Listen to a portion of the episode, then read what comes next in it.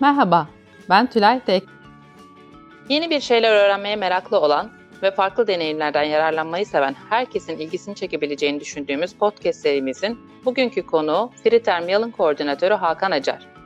Kendisi yalın koordinatörlüğün dışında farklı görevlerde yer almış biri. Onunla daha önce yaptığımız sohbetlerde bu farklı görevlerin onun bakış açısına çok şey kattığını gördüm. Bugün bu bakış açılarını bizimle paylaşacak. Merhaba Hakan Bey. Merhabalar Tülay Hanım. Nasılsınız? Mükemmel. Her zaman da mükemmel diyorum biliyorsunuz. Sağlık yerinde evet. olduğu müddetçe mükemmel.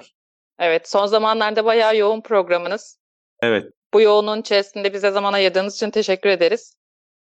Ben teşekkür ederim. Yoğunluğu da biraz önce kendinizi tanıtarak biraz başlarsanız sonra da yoğunluğun sebebinden de biraz bahsederseniz seviniriz. Tamamdır. Ee, Hakan Acar, 78 doğumluyum. Almanya doğum, Türkiye'de okul, İstanbul Teknik Üniversitesi Uçak Mühendisliğini bitirmekte, Japonlarla iş hayatına başlamakla devam etti. İş hayatında farklı departmanlarda, farklı bölümlerde mühendislikten başlamak kaydıyla orta düzey yöneticilik ve üst düzey yöneticiliklerde görev aldım. Şimdiki firmamdaysa Japonların bana aşılamış olduğu, hatta aileden de babamın aşılamış olduğu yalın felsefeyi ne diyelim değere katmaya çalışıyoruz. Firmanın dönüşümünde rol alıyorum. Bu yoğunluğumda firma içinde yoğunluğum var doğru. Kültür değişimi başta olmak üzere firmanın değişimi. Ama dışarıda da Hindistan sonrasında öğrenmiş olduğum bir şey vardı. Sağlıklı olmak lazım. Anımızı yaşamak lazım, mutlu olmak lazım. Bir de iyilik yapmak lazımdı. Ben bu mutlu olmak, anı yaşamak ve iyilik yapmakla ilgili dışarıda da elimden geldiğince bilgi birikimlerimi ve tecrübelerimi gençlere özellikle aktarmaya çalışıyorum. Bu şekilde de etrafa da e, pozitif bir enerji vermeye çalışıyorum, öyle diyebiliriz. Evet, özellikle üniversitedeki gençlerle buluşup bilgilerinizi ve deneyimlerinizi paylaşıyorsunuz. Fotoğraflardan gördüğümüz kadarıyla da aslında çok yüksek enerjili bir seminer, eğitim, artık adına ne derseniz bilgi aktarımı, tecrübe aktarımı oluyor. Ya e, normalde Mustafa Kemal Atatürk'ün 1920'li 1930'lu yıllarda yapmış olduğu şeyi biz sadece devam ettiriyoruz. Yani ey Türk gençliği diye hitabesi bugünkü gençliğimizde yeteri kadar hissetmediğimiz insanlara özellikle ya da hissedip unutan insanlara o e, gücü, o e, inancı, o Türk gençliğinden beklediklerimizi hissettirebilmek adına uğraşıyorum. Biliyorsunuz evet, Mustafa yap- Kemal Atatürk'e sormuşlar yani padişah mı olacaksın, halife mi olacaksınız diye İngiliz muhabirler. Atatürk'ümüz de demiş ki ben öğretmen olacağım demiş. Benim evet. de öğretmen yanımı, eğitmen yanımı ön plana çıkartmaya çalışıyorum. Kesinlikle çok faydalı. En azından okulda gördükleri pratiklerin gerçek hayatta, iş hayatında nasıl değer bulduğu, nasıl hayata geçirildiğini görme fırsatı yakalıyorlar bir nebze de olsa. Aynen Tülay Hanım. Bir de şöyle bir şey var Tülay Hanım. Benim gittiğim okullarda sağ olsunlar öğretim üyeleri de bizleri dinlemeye geliyorlar. Öğretim üyelerinden de güzel teklifler alıyoruz. Diyorlar ki iş hayatıyla üniversiteyi birleştirmek lazım. Arada bir gelip en azından gönüllü olarak derslerimize girer misiniz? Gençlere bu konuda destek verir misiniz diye. Bu ile göre dönüşler de beni daha çok mutlu ediyor diyebilirim. Evet çok güzel kesinlikle. Yalın dönüşüm, sürekli iyileştirme adına her ne derseniz deyin aslında bu sürekli kendini iyileştirme, geliştirme aşaması. Siz nasıl tanımlıyorsunuz sürekli iyileştirmeyi? Ve bunu gün, bizim günlük rutinimizin bir parçası haline getirmek için ne yapmalıyız? Nasıl ilerlemeliyiz? Yani teorikte bir sürü adı var bunu biliyorsunuz. Hani Kaizen'den başlıyor Japonlardan iyiye doğru. Sen yani Kai iyiye doğru, Zen ise değişim demek. İyiye, iyiye doğru değişim, sürekli değişim demek. Ama ben kendi hayatımda bunu içselleştirme evresinden sonra tamamen değiştim. Şimdi dışarıdan öğrenmek, kitaplardan öğrenmek çok çok ayrı şeyler bunlar. Bir de yaşayarak öğrenmek var. Ee, Nobunaga-san ve Miyata-san sağ olsun benim senseyim oldu, üstadım oldular. Ben de o küçük Nobunaga-san olmaya çalıştım. Onlar bana iki tane şey öğrettiler iş hayatı başlangıcında. Birincisi saygıydı. Yani saygı olmazsa hiçbir şey olmaz. O yüzden o ke- kelimeyi temel taşlarımdan birisi yaptım. İkincisi de sürekli gelişimdi. Devamlı değişim, devamlı iyileştirmeydi. Bu nasıl bir şey dedim. Siz dedi Hakan San dedi sen onun üzerinden 3'sün mesela diyelim dedi ya da 100 üzerinden 30'sun. Bugün dedi bir şey öğreneceksin dedi. Yarın dedi 30.001 olacaksın dedi. Öteki gün bir şey öğreneceksin dedi. Bunun üzerine koyacaksın. İnsanlar öldüklerinde bazıları 70 ile ölür, bazıları 60 ile, bazıları 20 ile ölür dedi. O değeri sen kendine katacak mısın, insanlara katacak mısın? Sen ne olmak istiyorsan onu yap dedi. Ondan sonra hayatımda devamlı ben şöyle diyorum. Sürekli iyileştirme yağmurları ya da sürekli öğrenme yağmurları altında şemsiyesiz gezmek istiyorum diyorum. Yani bu benim hayatımın bir amacı oldu da diyebilirim. O kadar çok öğrenmeye ve gelişmeye açım ki hani bu sanki sizin besleyen bir yemek gibi, su gibi, hani vücudunuzun, ruhunuzun bir besini gibi düşünebilirsiniz. Benim ruhum onunla besleniyor, enerjim de öyle yayılıyor. E, bunu her alanda yapıyorsunuz. Yani ilk önce iş hayatı gibi başlasa da bu. Ama ondan sonra bakıyorsunuz ki evinizde ya işte bir şey yaparsanız daha iyi olur. Aa bunu yapıyorsunuz. 30 saniye kazanıyorsunuz. İşte bunu yaparsam diyorsunuz planlı programlı olursa çocuğumla daha çok vakit geçiririm. Daha çok vakit geçiriyorsunuz. İşte evinizde mutfakta yemek yapma süresini bile azaltabilme imkanlarınız var. İsrafları görmeye başlıyorsunuz. O israflarla mücadele etmek hani bir e, bizim gençlerin şimdi oyunlar oynuyorlar ya bilgisayarlarda bir sürü uygulamalar var oyunlar. Aynı oyun oynar gibi o problemleri yok ediyorsunuz. Hani atışlar yap- yapıp israfları Evet. yok etmeye çalışıyorsunuz.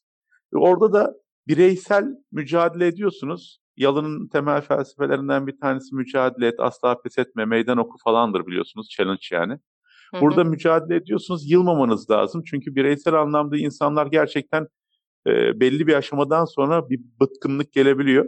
Biz de bireysel mücadeleyi toplumsal mücadeleye nasıl dönüştürürüz diye uğraşıyorum. İşte o gençlere gitmek, gençlere dokunmak, gençlerin de bizim bu akıma katılmasını sağlayabilmek için de elimden geldiğince destek vermeye çalışıyorum orada. Evet kesinlikle çok güzel. Bir de şöyle bir şey yanı da var aslında gençlerle bir araya gelmenin. En azından bende öyle oluyor. Biz de şimdi Uludağ Üniversitesi ile bir program başlattık. Mükemmel. Onlarla bir araya geldiğinizde onların enerjisi ya da işte merakı, bir taraftan soru sormaları, bilgiye aç olmaları ve bir şeyleri sorguluyor olmaları size aslında bir taraftan umut da aşılıyor. Gelecekle ilgili olarak bazen kaygıya düştüğünüz noktalarda Evet. size iyi gelen bir şey oluyor. Aslında bu karşılıklı kazan kazan ilişkisi gibi geliyor bana. Evet. Şimdi şöyle diyorlar bizde artık yeni nesilde şöyle bir şey var mentörlük.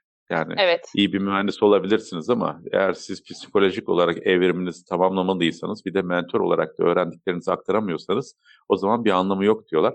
Şimdi ben mentörlük yapmaya çalışıyorum. Türkiye çapında da yüzün, yüzün üzerinde mentim var ve farklı üniversitelerden, farklı bölümlerden farklı arkadaşlar. Bunlar her gittiğim üniversitede böyle aralarında daha çok parlayan, daha çok isteyen arkadaşlardan oluştu ama ben hepsine telefon numaramı vermeme, hepsine açmama rağmen işte tutabildiklerimi tutmaya, gücümün yettiği ve enerjimin yettiği kadarıyla da bir şeyler vermeye çalışıyorum. Bu mentörlükte şöyle tam kavram doğru mudur bilmiyorum ama bizim gençlerden öğrendiğimizde tersine mentörlük var. Yani Evet. gençler bize öğrendiklerini ya da daha değişik şeyleri, teknolojiyi, dijital dönüşüm, işte bu devirdeki o Y kuşağı, Z kuşağı dediğimiz arkadaşların bize de öğrettikleri bir sürü şey oluyor. Şimdi orada da ikiye ayırıyorum ben durumu. Ben Mevlana'yı da çok severim. Yani yukarıdan eli açıyorlar Mevleviler dönerken, yukarıdan geleni alıyorlar, biz hiç izliyorlar ve aşağıya da aktarıyorlar bunları. Ben de hani öğrenme ve gelişmeye daima açığım, alıyorum, ben hiçim ve bunu aktarmaya çalışıyorum. Aşağıdan da bunu besleyen bir mekanizma geldiği zaman hani sözü tabiri caizse yeme de yanında yat der gibi bir şey oluyor. Müthiş bir şey yani. Evet evet. O, o şeyi de soruyorlar çok fazla Tülay mesela enerjinizi nasıl alıyorsunuz diye. Ha, o enerji işte kendi kendine geliyor. Yani bu işleri yaptığınız zaman enerji geliyor. Tavuk yumurta hikayesi gibi aslında. Hani enerjiniz Kesinlikle. olduğu için mi bunu yapıyorsunuz yoksa bunları yaptığınız için mi enerjiniz oluyor? Evet. İkisi de kesinlikle doğru. Aynen öyle. Ya bir de şey bu sürekli iyileştirme falan dediniz. Bazen insanlar şunları karıştırıyor. Yani bir iyileştirme yapmak için mükemmeli bekliyorlar. Yani inovasyon diyelim ya da yatırımlar diyelim. Halbuki sürekli iyileştirme hayatınızın her evresinde küçük küçük de olsa bir bir gıdım daha diyelim. Hani daha iyileşme, biraz daha iyisini nasıl yapabiliriz? Daha güzeli, mükemmeli nasıl olur? Daha kalitelisi nasıl olur? Yaşamımı daha kaliteli nasıl idame ettiririm gibi soruların cevabı. Bu e, bardağınızı daha yakına koymaktan başlayıp bilgisayar masanızı ya da oturduğunuz masayı biraz daha efektif düzenlemenize kadar e, yapabileceğiniz her şeyi düşünebilirsiniz. Kesinlikle. Ya aslında küçük bir adımla başlayıp ne kadar Evet. ilerletebildiğinize bakmak lazım ama biz genellikle e, tam bütün şartlar olgunlaşsın, şunu da halledelim, bunu da halledelim, ondan sonra başlarız. Evet. En, olmuşken en iyisi olsun diye bekliyoruz. O zaman Evet. içerisinde de aslında kayıplarımız toplanarak daha büyük kayıplar haline gelmeye devam ediyor. Ben Japonya'da bir söz görmüştüm. Japonya seyahatimde, fabrikanın birisinde. Bir adım, bir saniye demek, bir saniyede bir yen demek demişlerdi. Yani Hmm. o bir adımın önemini vurguluyordu. Bir adım daha az atarsan, bir adım daha yakınlaştırırsan her şeyi kendine, daha efektif olursan o senin hayatındaki bir saniyeye tekabül. O da maliyet anlamında da e, bir çıktısı var diyordu. Şimdi bu Japonların orada yazmış olduğu bir şeydi ama ben de şöyle diyorum Türkiye'de. Şimdi sizin çantanızı çalabilirler, sizin paranızı çalabilirler. Siz karakollara gidiyorsunuz, itiraz ediyorsunuz, onu bulmaya çalışıyorsunuz, o hırsızdan hesap sormaya çalışıyorsunuz devlet ta- tarafından. Ama zamanınızı çalıyorlar, bir şey demiyorsunuz. Zamanınızı siz kendiniz çalıyorsunuz, kendinize de bir şey demiyorsunuz. Şimdi gençlerin ya da toplumun buna fark etmesi lazım. En önemli şey zamanımız ve biz bu zamanı heba ediyoruz. Yani o bir saniyeyi kazanabilmek için bile gelişmemiz lazım, öğrenmemiz lazım, iyileşmemiz lazım. Evet. Benim kanım genellikle biz problemleri en acil şekilde çözmeye çalışıyoruz. Kalıcı olarak çözmediğimiz problemler de aynı şekilde tekrar önümüze çıkıyor. Aynen Bu öyle. problemleri aynen kalıcı öyle. olarak çözmediğimizde temel sebeplerden bir tanesi aslında problemlerin saklanması, gizlenmesi. Evet, Benim evet. yorumum tabii ki bu yine. Evet, Problemleri görünür kılmak için sizce ne yapmalı? Burada kimlere görev düşüyor? En çok kimlere görev düşüyor? Herkese mutlaka bir parça görev düşüyor ama kimlerin bu konuda liderlik etmesi gerekiyor? Ya normalde ilk önce insanın kendi içiyle hesaplaşması lazım. Çünkü insanlar konfor alanlarından dışarı çıkmak istemiyorlar diyor. Yani konfor alanları var ve e, rutin işleri yapıyorlar. Hiç problem yokmuş gibi, hiç hayatlarından çok memnunlarmış gibi gösteriyorlar. Problem alanı dışında yani konfor alanı dışından çıkmamalarının sebebi yani bir kademe dışı kaygı, korku, endişe, ne olacak olayları. Halbuki çıkabilseler belli şeyleri görecekler, mücadele edecekler, belli şeylerle yüzleşecekler ama bu olayı pek yaratamıyorlar. Ben orada şimdi olayı biraz ayırıyorum. İlk önce bu medeni cesareti almaları lazım. Yani gerçeklerle yüzleşmeleri lazım. Bizim bir hatamız varsa, bir yanlışımız varsa, bir eksiğimiz varsa bunun ne olduğunu gün yüzüne çıkartmak lazım. Gün yüzüne çıkarttığınız zaman da bu problemlerle nasıl mücadele edeceğimizin yöntemlerini belirlemek lazım. Şimdi buradaki olay da bu problemlerle nasıl mücadele edebiliriz ya da bu problemleri nasıl gün yüzüne çıkartabiliriz ya da problemin ne olduğunu görebilmek için de ben ilk önce görmeyi öğrenmek diyorum. Yani insanlarda o da yok. Görmeyi bilmiyorlar. Hani bakıyorlar ama bunun problem mi, değil mi, katma değeri var mı, yok mu? Bunu eşleştiremiyorlar. Bunu görebilseler, görmeyi öğrenebilseler, problemleri açık ve net bir şekilde ortaya çıkartabilseler, ondan sonra da e, problem çözme teknikleri var. İşte kök neden analizleri var.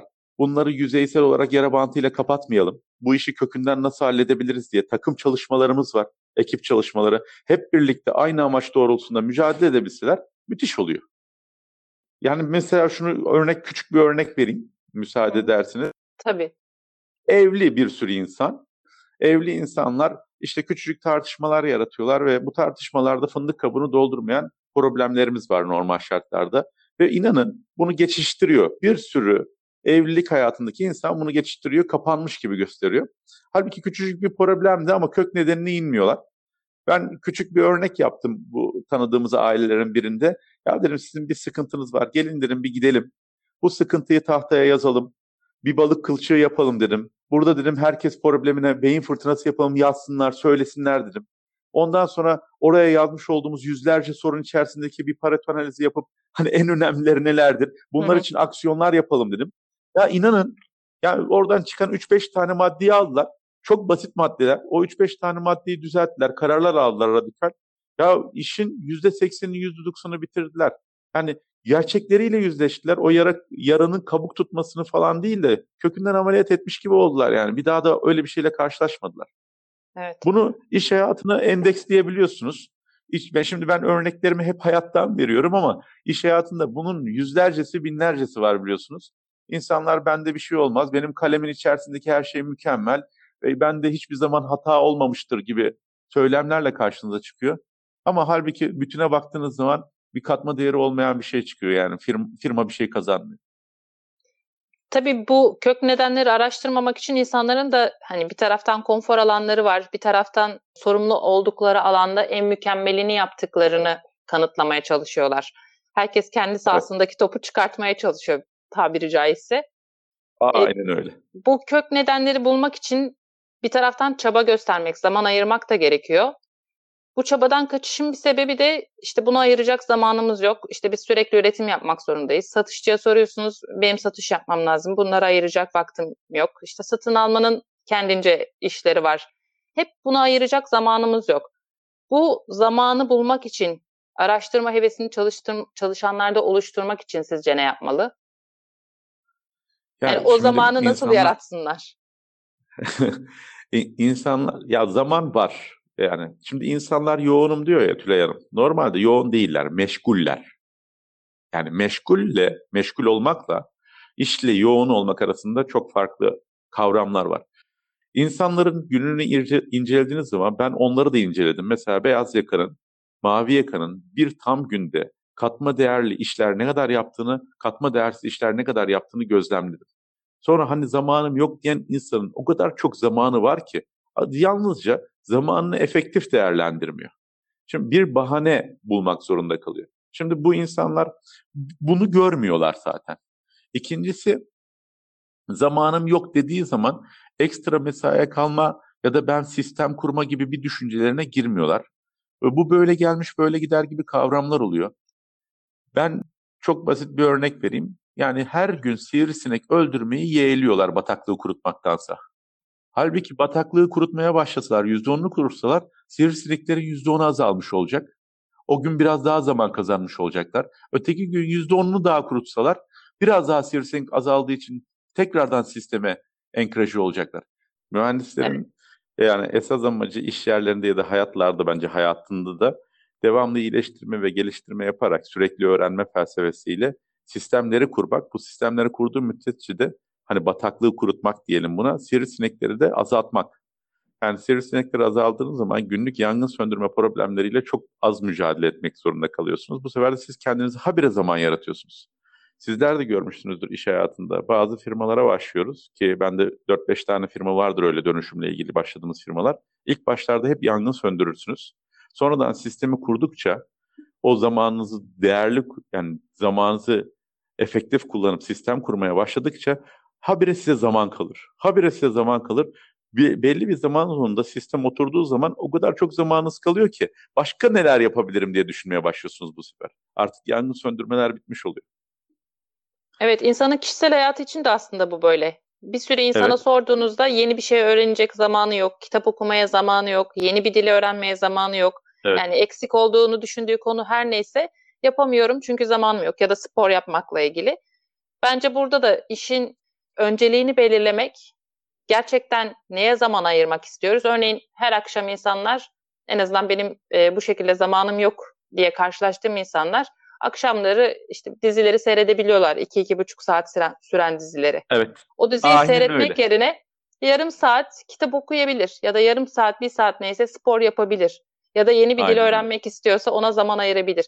Aslında iş yerlerinde de böyle o ayırdığınız zamanın size ne katacağının, nasıl bir değerle geri döneceğini düşünerek hareket edersek, tabii bu biraz uzun vadeli düşünmeyi de gerektiriyor. Kısa vadede işte iki gün spor yaptınız diye fit olmuyorsunuz ya da iki gün kitap okudunuz diye kitap okumakla ilgili bir kitabı bile bitiremiyorsunuz iki gün yarım saat Aynen. kitap okuduğunuzda. Ya da e, dil öğrenmeye başladığınızda daha uzun vadeli düşünmeniz gerekiyor. Tülay Hanım orada şey var. Yani şimdi yine yalına giriyorum.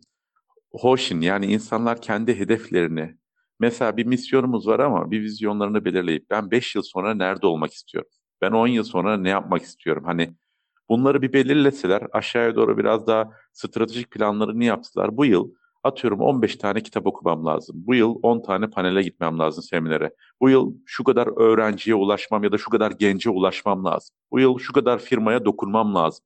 Hani bunları çıkartsalar bu hedeflerin doğrultusunda da hani bunları yapabilirsem ben o hedefime ulaşacağım mantalitesini kendisine koyabilseler müke- mükemmel olacak. Ama hani serseri kurşun misali ben e, ne yapacağımı bilmiyorum, amacım ne onu bilmiyorum. E işte öylesine günümü geç, geçiştiriyorum.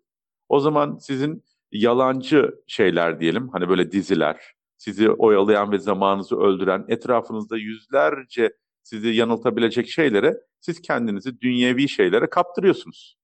Bu Evet. sefer de öncelikleriniz değişmiş oluyor. Yani akşamleyin e, bilmem ne kanalında şu dizi aa seyredelim. Halbuki katma değerine baksanız size ne kadar katma değeri var? Siz ne öğrendiniz ondan, ne aldınız? O iki saatlik zaman diliminde daha iyi bir şey yapabilir miydiniz? Kendiniz için, aileniz için, hayatınız için, bu dünya için, tabiat için, doğa için neyse. Yani bunu zaten yapan insanlar bana sorarsanız dünyada farklılık arz eden insanlar oluyor. Ondan sonra altın harflerle dünyaya isimleri yazılıyor. Siz de oradan alkışlıyorsunuz. Halbuki siz de oraya geçebilirsiniz. Onun sizden farklı yaptığı bir şey yok.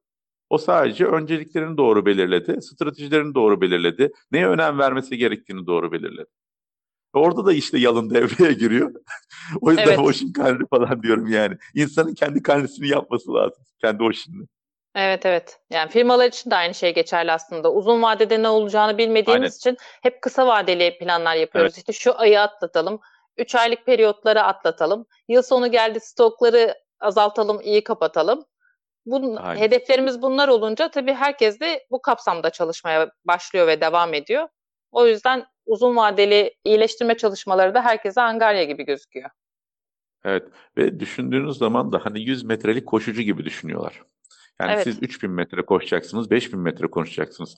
Temponuzu ona göre ayarlamanız lazım. Zaten uzun vadeli düşündüğünüz zaman bu sefer siz e, gençlere de çok fazla yatırım yapıyorsunuz. Yeni gelen arkadaşlara eğitmenlik yapıyorsunuz, öğretmenlik yapıyorsunuz. Çünkü 3 ay, 6 ay, 1 yıl sonra o gençlere artık sizler gibi bakan, yani sizlerden kastım daha e, yalın bakan, bu hayata daha çok katma değer katabilecek insanlar yetiştiriyorsunuz. O zaman siz birken oluyorsunuz 10. Ya, yarın öbür günde oluyorsunuz 20, 30. E, firmaya baktığınız zaman 5 yıl sonra çok güzel noktalara geliyor. Eğer bunu sürdürülebilir e, araçlarla e, desteklersiniz. E, Toyota neden Toyota bugün Tülay Hanım? Yani Evet. Japonlar niye bugün yani dünya devleri arasındalar? Bugün Ömer Bey bir paylaşım yapmış. Yalın dönüşümle ilgili olarak firmalarda neden başarılı olunamıyor? Sizce neden olunamıyor? Bütün bunları konuştuk gerçi ama toparlarsak. İki tane sebebi var. Bir tanesi ticari bir sebep. Yani yalın dönüşüm dedikleri zaman ki ben bu firmaya girerken ilk önce yalın üretim demişlerdi. Ben dedim ki sadece üretimde iki tane iyileştirme mi yapmak istiyorsunuz? Sonra dediler ki yok dediler. E bunu destekleyen fonksiyonlar olmadığı zaman, firmanın bütünü dönüşmediği zaman ne anlamı var ki dedim. İkincisi, siz 6 ayda bir çıktı mı bekliyorsunuz benden? 3 ayda bir çıktı mı bekliyorsunuz? İnanın ben bu firmada 3 yıldır varım. Hala dört dörtlük bir çıktı vermiş değilim. Çünkü ben patrona, ben yönetim kuruluna, herkese şunu anlatmaya çalışıyorum. Yani siz yalın olmadığınız müddetçe, süreçlerimiz yalın olmadığı müddetçe, her şeyi yalın bakış açısıyla bakmadığımız müddetçe hiçbir şey olmayacak. Ben iki tane kaizen yapar, üç tane iyileştirme yapar, bir şeyler gösteririm ama bu değildir. Şimdi dışarıdan iki türlü destek veriliyor. Danışmanlık yaparken sizler de bilirsiniz. Patronlar diyor ki ben sana para vereceğim diyor. Hemen bana 3 ayda bir şey göster. Evet, Doğal hızlıca. olarak evet yani yani şimdi hızlıca diyor. Şimdi danışman hem yalın dönüşümü düşünmek zorunda hem de içeride böyle iyileştirme yapıp patrona maliyet göstermek zorunda. Ben bu maliyeti kazandırdım diye. Ve o firmanın kültürüyle de mücadele ediyor aynı zamanda. Çünkü dışarıdan bir fonksiyon. Şimdi patron yanlışa itiyor. Yani bana sorarsanız ilk sıkıntı yönetim kurulunun bu bu felsefeyi anlamaması.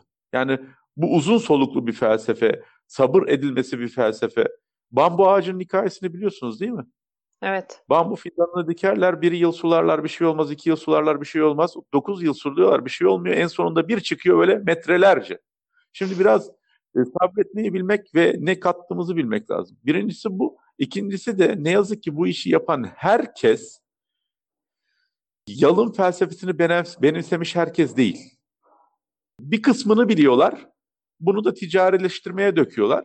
Bir kısmını bildikleri için ve ticarileştirmeye döktükleri için etrafta kötü bir intiba yaratılıyor.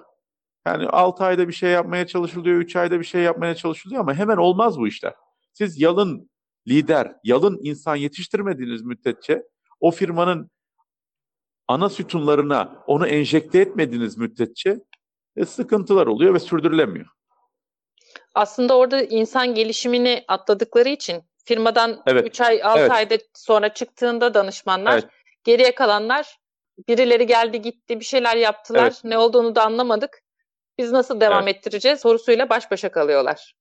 Kesinlikle. O insan gelişiminde ikiye ayırıyor. Gençler daha hızlı gelişirken, gençler daha hevesli ve öğrenirken bir de firmada 20 yıl, 30 yıldır kalan arkadaşlarımızda bir direnç oluyor. O dirençle mücadele edip işte iletişiminiz çok kuvvetli olması lazım. Onların nereden bunu değiştireceğinizi ayrı ayrı e, stratejiler belirlemeniz lazım. O orta kademe dediğimiz direncin en yüksek olduğu kademeyi de kırmak lazım. Gençlere yetiştirmeniz de tercih etmiyor ama bütün firmayı A'dan Z'ye değiştirmeniz lazım. Daha, daha çok yolumuz var Tülay Hanım. Daha çok mücadele edeceğiz. Kesinlikle. Mücadele olmadan ama zaten iyileşme gelişimde olmuyor. Bir şekilde mücadeleye devam etmek lazım. Kesinlikle. Az önce sistem kurmaktan, sistemin var olmasından bahsettik. Standardın olması gerekiyor aslında bizim gelişimden Evet. bahsetmemiz için de. Evet. Biz- evet. Bir taraftan da insanların kafasında sorular oluşuyor. Standardı oluşturmak tamam oluşturalım ama dünyada sürekli değişti, değişiyor bir taraftan. E, bu değişen dünyada standartları oluşturmak ne kadar doğru sorusu geliyor. Siz bu soruya nasıl yanıt verirsiniz? Şimdi standardın ol, olmadığı yerde iyileştirme yoktur deriz biliyorsunuz. Hı hı. Şimdi bir, bana sorarsanız standart her kademede, her yerde bir, bir kere olması lazım. Ama şimdi hayatımızda bununla birlikte giren bizim çeviklik var. Yani siz standart yaratabilirsiniz ama bu standart bir gün sonra revize edilebilir. İki gün sonra revize edilebilir. Her an değişiyorsunuz ve özellikle son 10 yıldır bu internetin de gelmesiyle birlikte değişim o kadar çok hızlı oldu ki bu değişime ayak uydurmak zorundasınız. İşte bana sorarsanız yalındaki sürekli gelişim felsefesi burayı müthiş destekliyor. Siz eğer dünyayı takip edip değişmezseniz de o standardı bir sefere mahsus koyar ve yıllarca o standarda bakıp durursunuz. Standartlar o, mutlaka olmalı, mutlaka ve koymanız lazım, tanımlamanız lazım. Ama o standardı o kadar hızlı değiştirmeniz lazım ki, gözden geçirmeniz lazım ki o ana uymanız lazım, dünyaya uymanız lazım. Ben şöyle diyebilirim kısa bir örnek. Ben firmama göre kendimi geliştirmiyorum. Firmamı takip etmiyorum değişimle ilgili. Ben Türkiye'yi de takip etmiyorum Tülay Hanım. Benim WhatsApp gruplarımdan bazıları dünyada bir sürü farklı ülkede olan endüstri mühendisleri, yalın dönüşüm koordinatörleri, işte yalın üretim mühendisleri ya da üretim müdürleri, fabrika müdürleri, patronlar var. Ve adam Kanada'da biz bunu yaptık diyor. Ötekisi Kore'de biz böyle yaptık diyor. Ötekisi işte atıyorum Meksika'da şöyle oldu diyor. Ben onları takip ediyorum. Ve o kadar hızlı değişiyor ki dünya ve siz burayı ona göre değiştirmek zorundasınız. Yoksa sadece kendi firmamızın içerisinde bakarsak o standart 2 ay, 3 ay, 1 yıl, 2 yıl kalır. Standart olmazsa siz neyi tanımlayacaksınız? Neye göre yöneteceksiniz?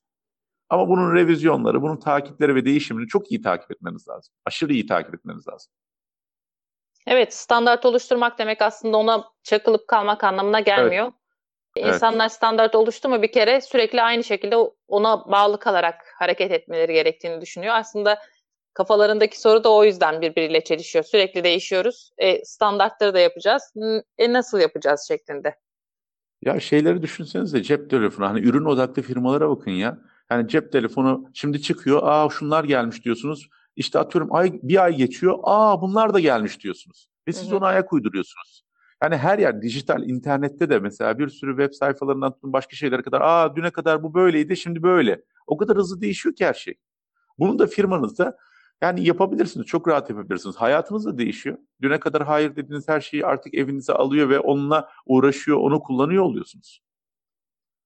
İleride otomatik giden araçlar, havada giden insanlar göreceğiz. Evet, Onları da alışmak zorundayız. öyle kesinlikle. Peki son olarak bu konuyla ilgili önerebileceğiniz kaynaklar var mıdır? Yalınla ilgili olarak daha çok. Ya bu kaynaklar şey de olabilir. Ben son dönemde daha çok onu teşvik etmeye çalışıyorum gençlerde. Çünkü ona daha yatkın oluyorlar. LinkedIn'den takip edilebilecek gruplar olabilir. Kitap önerileri olabilir. Seyretmeleri Evet. gereken film tavsiyesi olabilir. Gerçi siz LinkedIn hesabınızdan e, dönem dönem kitap tavsiyelerinde bulunuyorsunuz. Evet. Ben bir sürü kanaldan insanların kendilerini geliştirebileceğine inanıyorum. Yani insanların hayalleri olması lazım zaten. Bu hayalleri de iki türlü, en başta iki türlü yaratabiliyorlar. Bir tanesi çok kitap okuyarak, ikincisi de çok gezerek, yaşayarak. Şimdi bu gezmeden, ya, yaşamadan kastım kültürler öğrenmelerinden. Paneller, seminerler, farklı şehirler, farklı fabrikalar, hani benchmarking maksatlı, network çok önemli bir kanal ve LinkedIn mesela bu network konusunda müthiş bir e, fayda sağlıyor. Network yani bir sürü insana ulaşabildiğiniz, bir sürü bilgi alabildiğiniz yerler. E, online eğitimler, dışarıdan bedava verilen eğitimler, paralı da alınan var ama öğrenci arkadaşlara mesela bedava verilen eğitimler daha faydalı oluyor. E, online eğitim dediğiniz zaman bedava hani internette ya da çok cüzi miktara o kadar çok eğitim veriliyor ki. YouTube kanalları, TEDx konuşmaları hani baktığınız zaman e, dünya nereye gidiyor diye bakabilmeniz için LinkedIn'de ya da böyle Avrupalı, ne bileyim Japon, e, Amerikalı bazı arkadaşlar benim bildiğim zaten böyle gruplar oluşturuyor WhatsApp grupları dünyadan. Siz onlara katılabiliyorsunuz ve dünyada ne olup bittiğini görebiliyorsunuz. Meraklı ve araştırmacılık yani bunun temelindeki iki tane e, kök kelime bence meraklı olmaları ve araştırmacı olmaları lazım. Ve pes etmemeleri lazım. Bununla ilgili eskiden biz yani yaşımız gereği bilgiye ulaşamıyorduk. Yani meydanlarız, büyüklarız vardı. Bugün benim kızım benim yanıma geldiği zaman baba bu neymiş dediği zaman diyorum ki Google'a baktın mı? YouTube'a yazdın mı diyorum. Benim 6 yaşındaki oğlum öyle yapıyor. Direkt ilk önce YouTube'a yazıyor, Google'a yazıyor, oradan okuyor. Hatta öğrendiklerini geliyor bana söylüyor. Bunu nereden öğrendin diyorum, internetten diyor. Şimdi gençler o kadar çok kaynak ve bilgi var ki bunların hepsine rahatlıkla ulaşabilir. Bu konuda da bir de sizin gibi bizim gibi destek veren insanlar olduğu zaman o network'te ulaştıkları zaman bugüne kadar cevaplamadığım mesaj kalmamıştır benim. Çok güzel bir sinerji, çok güzel bir enerji oluyor. Devamlı da bunun e, mutluluğunu alınca devamlı gelişiyorlar ya. Öyle kesinlikle. Bilgi ulaşılabilir durumda bir de ilgi gerekiyor tabii o şeye ulaşmak için. İlgiyi de Aynen dediğiniz öyle. gibi ilgi, merak Aynen ve araştırmacılıkla öyle. buluştuğunda ulaşamayacakları yer nokta yok. Yani bugün atıyorum en büyük firmaların CEO'larına, patronlarına bile ulaşabiliyorsunuz. Evet. Bir mesaj yazabiliyorsunuz.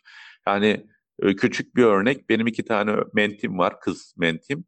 E, Kocaeli Üniversitesi'ndeler ve NASA ile ilgili de çalışmak istiyorlar ileride. NASA'da çalışan bir arkadaşımız var. E, Umut Bey, Umut.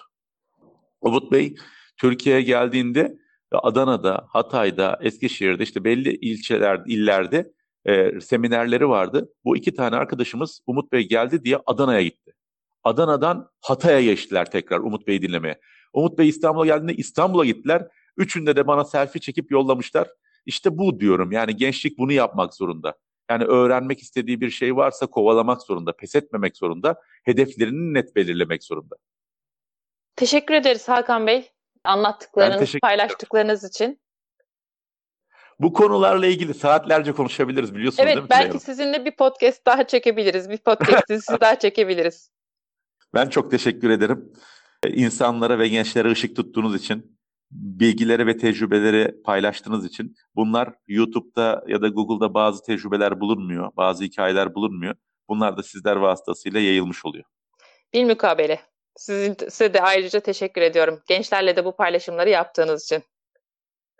Bir sonraki programda farklı bilgiler, farklı deneyimlerle görüşmek üzere. Hoşçakalın.